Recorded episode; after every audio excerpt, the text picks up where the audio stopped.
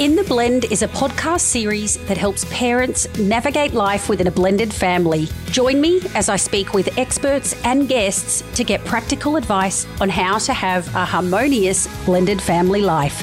This series dives deep into the unique dynamics, logistics, and challenges of raising a blended family. From new partners to juggling mixed finances, we will help guide you through it.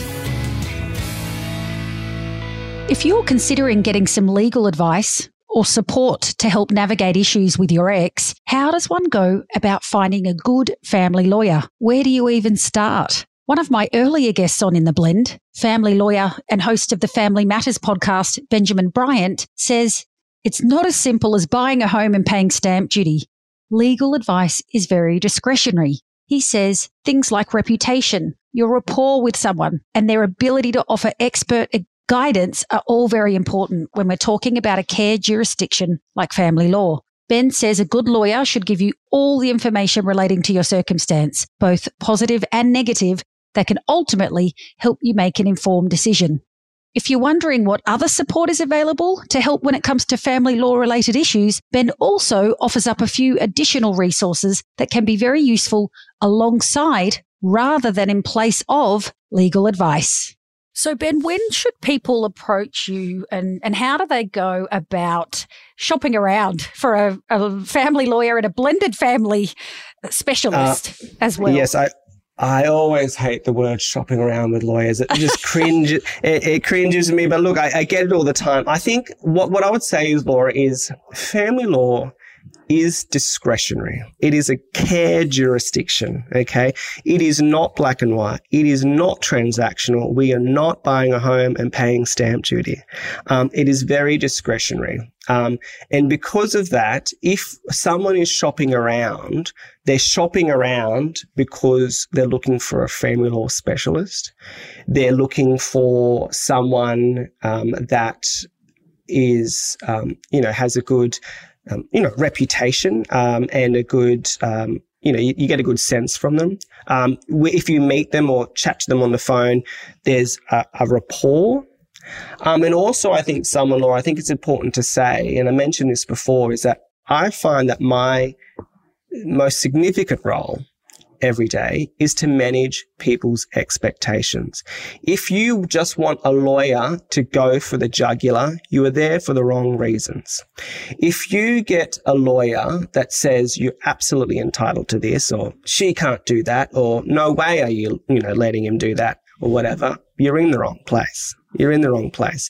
What we're designed to do, you know, what our role is, is to help you make informed decisions. The lawyers do not make the decisions. The lawyers advise you. They give you the positives and the negatives. And even if you did only end up with 30% of the asset pool, or you didn't end up with 50 50 of the parenting, um, which is what you wanted at court or otherwise, um, then when a judge hands that d- down that decision, that is not the first time you heard it. Um, the role of a lawyer is to manage your expectations. We give you the range. I let you know what social science says, according to the age of your children, what is going to be best for them. I tell them on my own experience. I let them know the case law. I talk to them about the legislation. But ultimately, they make a decision. The same with um, property. I don't give financial advice. I don't know what's right for them. I don't know what the property market's going to do. I don't know if they should retain their super. But what I'm there to do is give them the alternative. So if all they want to do is retain their super, then I'm there to show them the alternatives.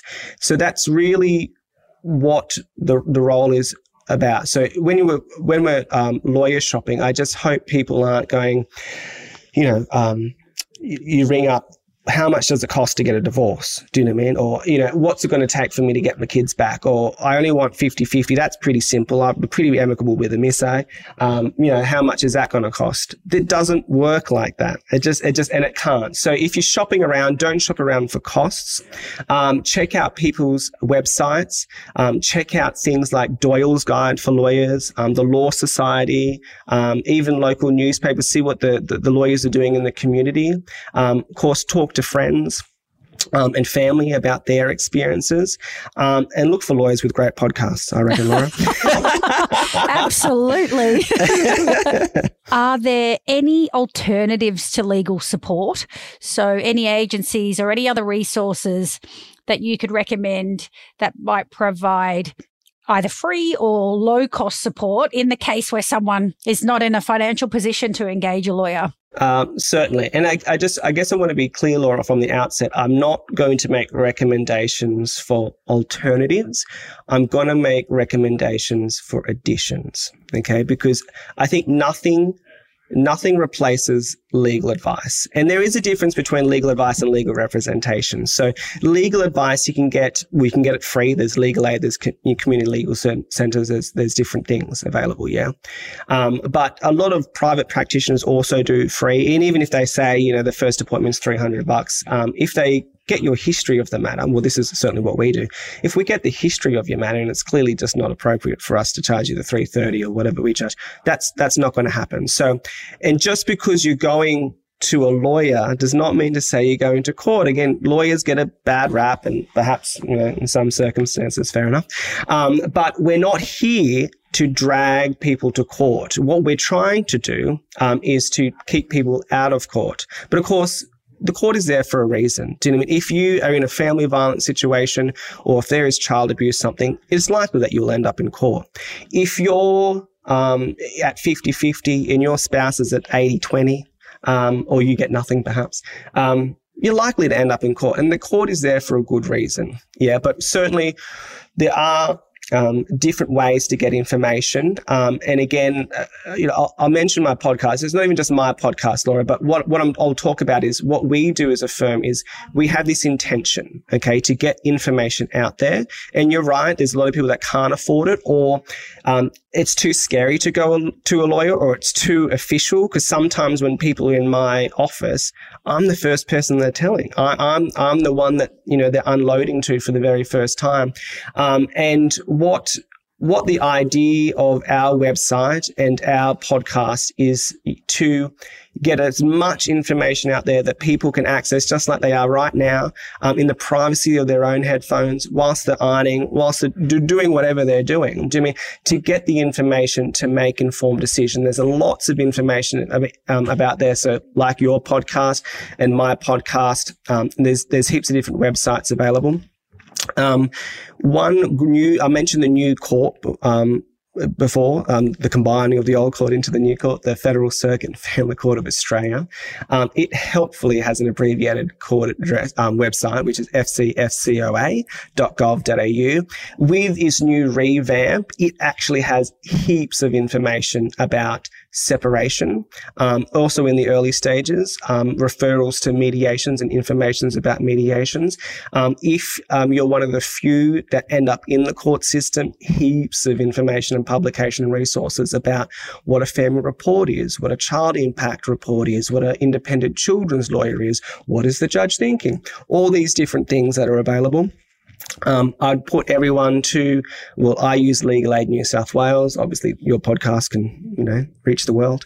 Um, but uh, so the, the, the, relevant Legal Aid um, website, certainly New South Wales has excellent resources um, for people starting off um, wondering about separation, wondering what um, what programs are out there for them, what mediators are available, um, and just commonly asked questions. Great resources are um, Interrelate or Family Relationship Centre. I think that's a, a first port of call for a lot of people. I hope you enjoyed this My Favourite Tip episode. Hopefully, if you find yourself on the hunt for a family lawyer in the future, and I won't say shopping around for a family lawyer, you will find Ben's perspective in terms of selecting someone very useful. If you are keen to listen to the whole interview with Ben, you can find the link to that in the show notes. Thanks for listening to the In the Blend podcast. The show notes for this episode are available at intheblend.com.au. And if you like what you heard, be sure to subscribe and please rate and review in your podcasting app. You can also follow me on Facebook, Instagram, and LinkedIn.